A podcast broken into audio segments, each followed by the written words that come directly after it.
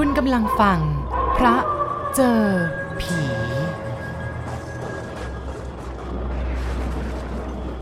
แถวอำเภอบ้านผมเขานับญาติกันกว้างขวาง เพื่อนของพ่อที่สนิทกัน เราก็นับญาติเรียกว่าอา หรือลุง รุ่นปู่ก็คงรักใคร่นับญาติกันมาอย่างนั้น ไปไปมามาเราก็รู้สึกว่ามีญาติอยู่ทั่วไป คุยไปคุยมากับใครสักพักเดียวอาจจะพบว่าเป็นญาติห่างๆกัน ปู่อ่ำเป็นญาติห่างๆของผม แต่จะห่างแค่ไหนก็ไม่เคยสืบถามประวัติ เพื่อนดีเป็นเสมือนญาติเว้ย ปู่อ่ำเคยพูด เวลาผมถามว่าแกเป็นอะไรกับปู่แท้ๆของผม พ่อเล่าว่าปู่อ่ำโตมาพร้อมกับปู่ บวชพร้อมกัน และยังมีนิสัยคล้ายกันด้วย แถวริมน้ำป่าสัก สระบุรีบ้านผม ดั้งเดิมเขาว่าเป็นคนลาวที่ถูกกวาดต้อนมาในสมัยรัชกาลที่สาม ชาวบ้านรุ่นทวดที่อพยพมาพร้อมๆกัน จึงรักใคร่นับญาติกันหมด ประเพณีหลายอย่างที่นี่ก็มีอิทธิพลของลาวอยู่มาก เวลามีงานต่างๆ มหรสพที่นิยมกันก็มีหมอลำ แทนที่จะมีลิเก เหมือนแถบอยุธยา ทั้งๆทที่จังหวัดก็อยู่ติดกันแท้ๆ บ้านของปู่อ่ำนั้นอยู่บ้านหาดสองแควริมแม่น้ำป่าสักชาวบ้านแถบนั้นทำอาชีพทำไร่ทำนาเป็นพื้น หลายปีก่อนถนนจะตัดผ่าน หมู่บ้านแถบนี้ติดต่อกับตัวจังหวัดได้อย่างเดียวคือทางเรือ หมู่บ้านริมแม่น้ำแถบนี้เป็นชุมชนที่เดิมเป็นคนลาวทั้งนั้น ตั้งแต่บ้านท่าสาลา หาดสองแควแสลงพัน เรื่อยไปจนถึงลำสนธิชัยบาดาลโน่น เมียปู่อ่ำชื่อว่าย่ายอด ย่ายอดเป็นเพื่อนรักกับย่าแท้ๆของผมเข้าอีก ดังนั้นปู่อ่ำแล้วก็ย่ายอดจึงรักผมเหมือนลูกหลาน ลูกๆของปู่อ่ำก็เลยเรียกน้ากันทุกคน บ้านผมอยู่ในตัวอำเภอ ผมผิดกับเด็กบ้านนอกรุ่นเดียวกัน แทนที่จะเรียนที่โรงเรียนประจำอำเภอเหมือนเพื่อนคนอื่นๆ แต่พ่อแม่ส่งไปเรียนที่กรุงเทพ ผมจึงได้อยู่กับคุณยายที่บ้านแถวฝั่งทนตอนปิดภาคเรียนหรือบางทีเสาร์อาทิตย์โรงเรียนปิดก็มาเยี่ยมบ้านเกิดสักทีหนึ่ง เวลากลับมาบ้าน ผมชอบไปหาปู่อ่ำกับย่ายอดที่บ้านที่หาดสองแคว บ้านของปู่อ่ำใต้ถุนสูง เปิดโล่ง ลมพัดเย็น ด้านหลังมองเห็นทุ่งนาสุดลูกหูลูกตา ที่สำคัญคือสำหรับเด็กๆ อย่างผมตอนนั้น บ้านทุ่งของปู่อ่ำมีอะไรสนุกสนุกทำมากกว่าอยู่ในตัวอำเภอย่ายอดเดินไม่ได้มาหลายปี ทั้งๆทที่อายุก็แค่ 70 กว่าๆเท่านั้น หมอที่จังหวัดเขาบอกว่าเป็นอัมพฤกษ์หรืออัมพาตผมจำได้ไม่ค่อยถนัดจำได้ว่าเวลายายอดจะไปไหน ลูกหลานต้องพยุงปีกกันไป แต่ร่างกายส่วนอื่นๆ ยังคงแข็งแรงอยู่ กลางวันนั่งเย็บผ้าบ้าง เย็บที่นอน ยัดนุ่นให้ลูกให้หลานบ้าง ไม่ยอมอยู่ว่างย่ายอดไม่ต้องใส่แว่นตา เวลาเย็บผ้าเหมือนคนแก่ทั่วไปย่ายอดนี่ตามันกลับ สนเข็มได้ยังกับสาวๆ ปู่อ่ำชอบพูด พร้อมกับหัวเราะอย่างอารมณ์ดี เวลามีคนพูดถึงเรื่องของย่ายอด ส่วนข้านะตามันแก่ก่อนตัว ปู่อ่ำมีลูกสองคนนายศเป็นลูกชายคนโต ไปทหารสลายปี ครั้นกลับออกมาจากทหารก็มาทำนาที่บ้าน เมียนายศเป็นคนบ้านท่าสบดชื่อพัดนพัดเป็นคนใจดีและมักตามใจผม แต่เป็นคนปากร้าย ไม่ชอบใจใครเป็นว่าเอาตรงๆ ลูกคนที่สองของปู่อ่ำก็คือนทูลนทูลนี่ชอบมีเรื่องสนุกมาเล่าให้ผมฟังเสมอ เพราะว่าเป็นคนนิยมสุรา มีเพื่อนฝูงมาก บางทีก็เก็บชมพู่ เก็บมะม่วง หรือผลไม้สวนที่ขึ้นอยู่รอบบริเวณบ้านมาให้ผมกิน ถึงหน้าเล่นว่าวนาทูลเอาไม้ไผ่มาเหลาว่าวให้ผม ว่าวของผมนั้นจึงมักตัวโตสวยกว่าของเด็กทั่วไปที่ซื้อจากในตลาด นทูลเป็นช่างไม้รับจ้างทั่วไป อาศัยที่ฝีมือดีจึงมีคนจ้างไม่ขาดมือนทูลปลูกเรือนอยู่บริเวณเดียวกันกับปู่อ่ำแล้วก็นายศนภัทรไม่ค่อยชอบนทูลเท่าไหร่ แล้วก็มีเรื่องเถียงกันอยู่บ่อยๆนายศบอกว่านทูลกินเหล้าแล้วก็ชอบด่าพี่สะพ้ยฝ่ายนทูลก็ว่านภัทรปากจัดไอ้ทูลน่ะเหรอมันเอาแต่กินเหล้าอย่างนี้ คงไม่มีใครเขาอยากเป็นเมียมันหรอกนภัทรพูด ข้ากินเหล้าก็ไม่ได้หนักกระบาลใครเว้ย เอ็งอย่าเสือก ข้าอยู่ของข้าคนเดียวสบายดี จะได้ไม่ต้องมีเมียปากหมาเหมือนพี่ยศไงนทุนโตเอาบ้าง บางทีก็ทำท่าจะบานปลาย จนนายศหรือปู่อ่ำต้องห้ามปรามไว้จึงค่อยสงบลงนทุนเป็นคนหัวดีนายศเล่าให้ฟังว่าตอนจบมัธยมที่โรงเรียนในตัวอำเภอ แกสอบได้ที่หนึ่ง แต่ก็ต้องออกมาช่วยพ่อแม่ทำนา น้าเองก็อยากเรียนสูงๆเหมือนเองเหรอวะ แต่ว่าพ่อกับแม่แกก็ไม่ได้ส่ง อ้างว่าเรียนไปทำไม เปลืองเงินเปลืองทอง ไร่นาของเราก็มีเยอะแยะใครจะดูแลนทุนแอบกระซิบกับผม ปู่อ่ำเป็นคนมีระดับมีอันจะกินของตำบล แต่มีชื่อเสียงทางด้านของการขี้เหนียว เวลาปู่อ่ำขายข้าวโพด ขายข้าว ได้เท่าไหร่แกเก็บหมด บ้านช่องก็ปล่อยให้เก่าอยู่อย่างนั้น น้ำฝนรั่วลงมา เวลาฝนตกเมื่อไหร่ก็ซ่อมกันคราวหนึ่งนทูลก็ทนดูไม่ไหว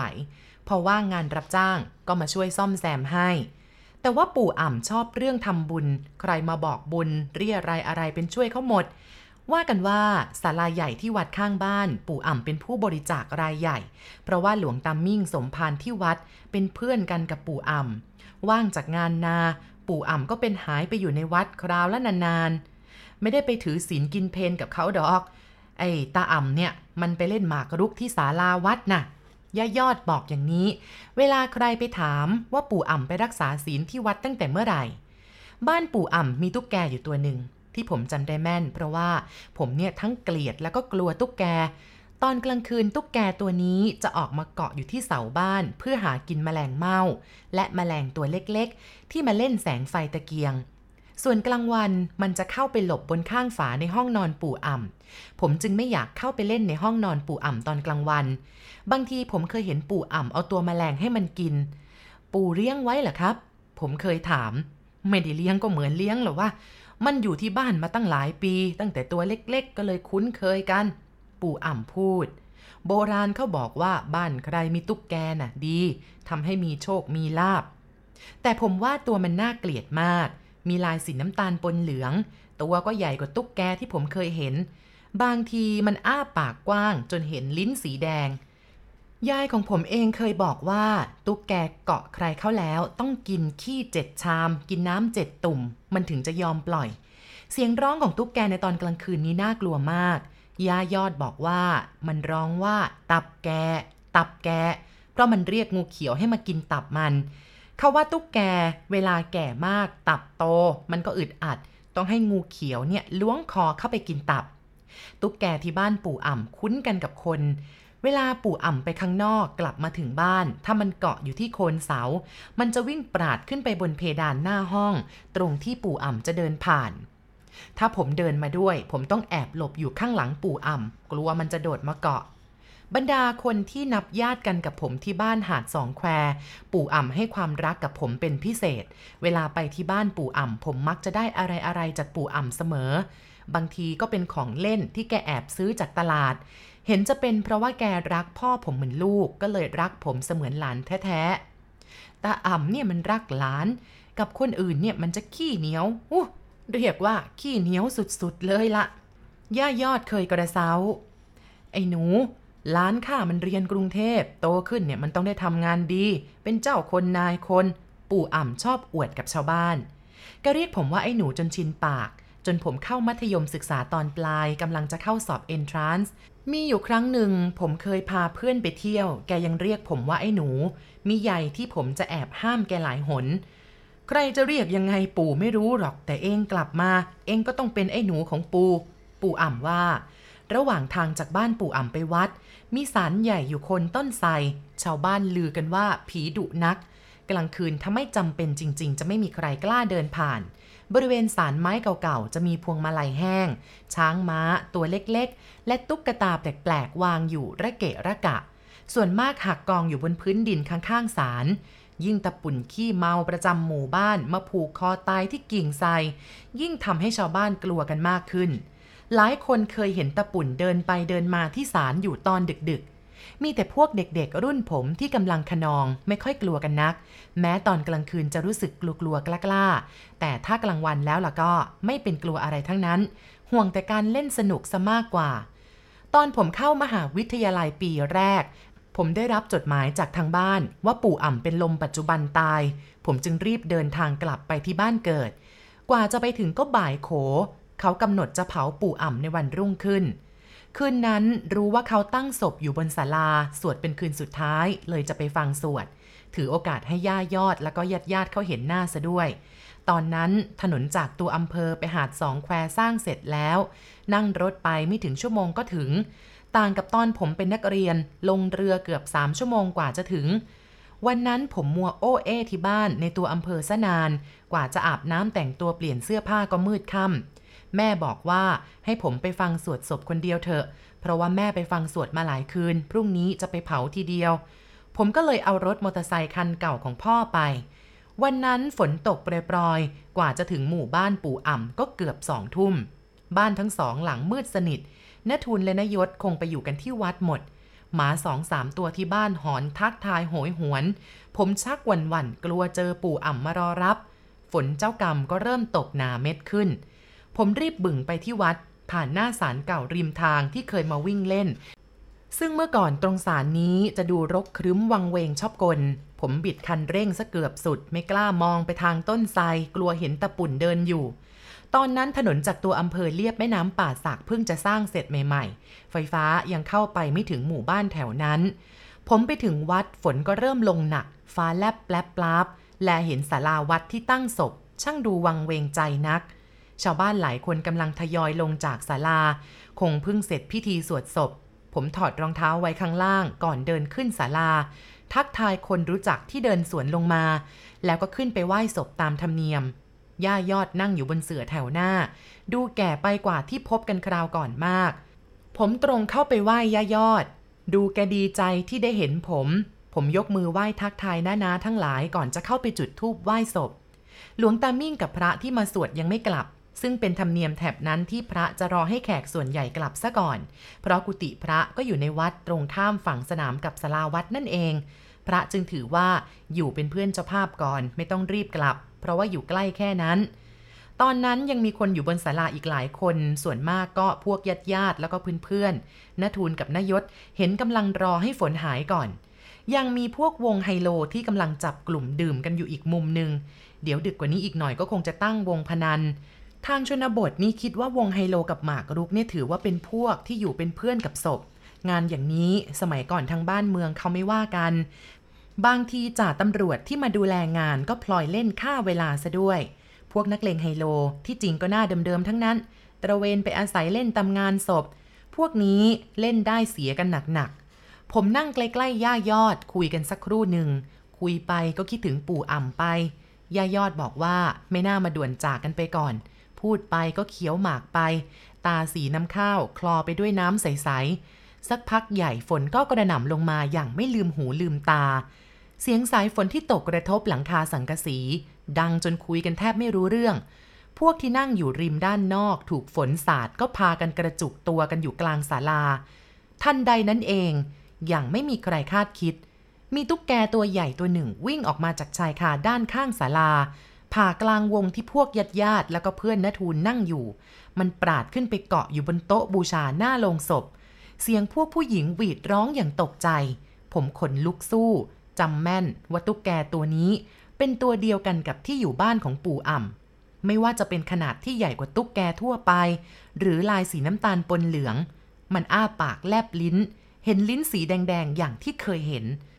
นยศลุกขึ้น คว้าไม่กวาดจากมุมศาลา เอาด้ามไม่กวาดเขี่ยไล่ให้มันวิ่งลงจากโต๊ะหมู่ตัวนั้น แต่มันกลับวิ่งขึ้นไปเกาะบนผ้าขาวที่คลุมลงศพปู่อ่ำทั้งยังอ้าปากเหมือนกับจะขู่ ลายหน้าเกลียดของมันตัดกับผ้าขาว ยิ่งทำให้มองเห็นได้ชัดขึ้น ผมไม่เคยลืมภาพตุ๊กแกตัวใหญ่ชูหัวขู่ฟ่อฟ่อบนผ้าคลุมลงศพที่ตั้งเด่นอยู่กลางศาลาในคืนนั้น เป็นภาพที่น่าเกลียดน่ากลัว น่าขยะแขยงเหลือจะบรรยาย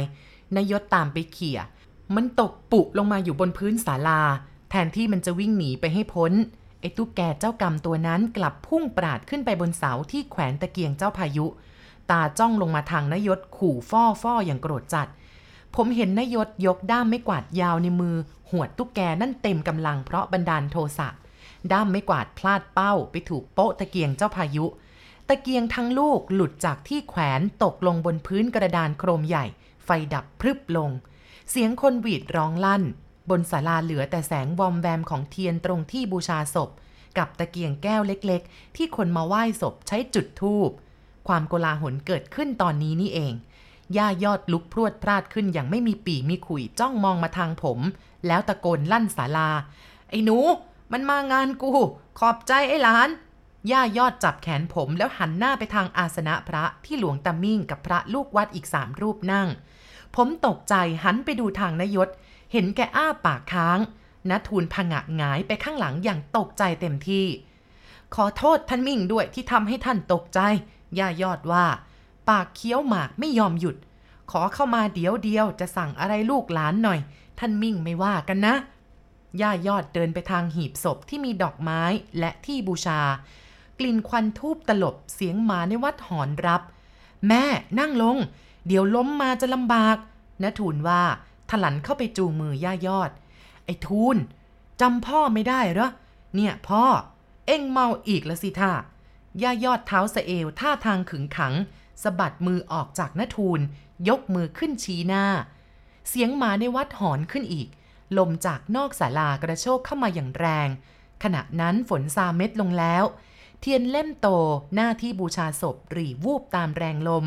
หลวงตามิ่งลุกจากอาสนะ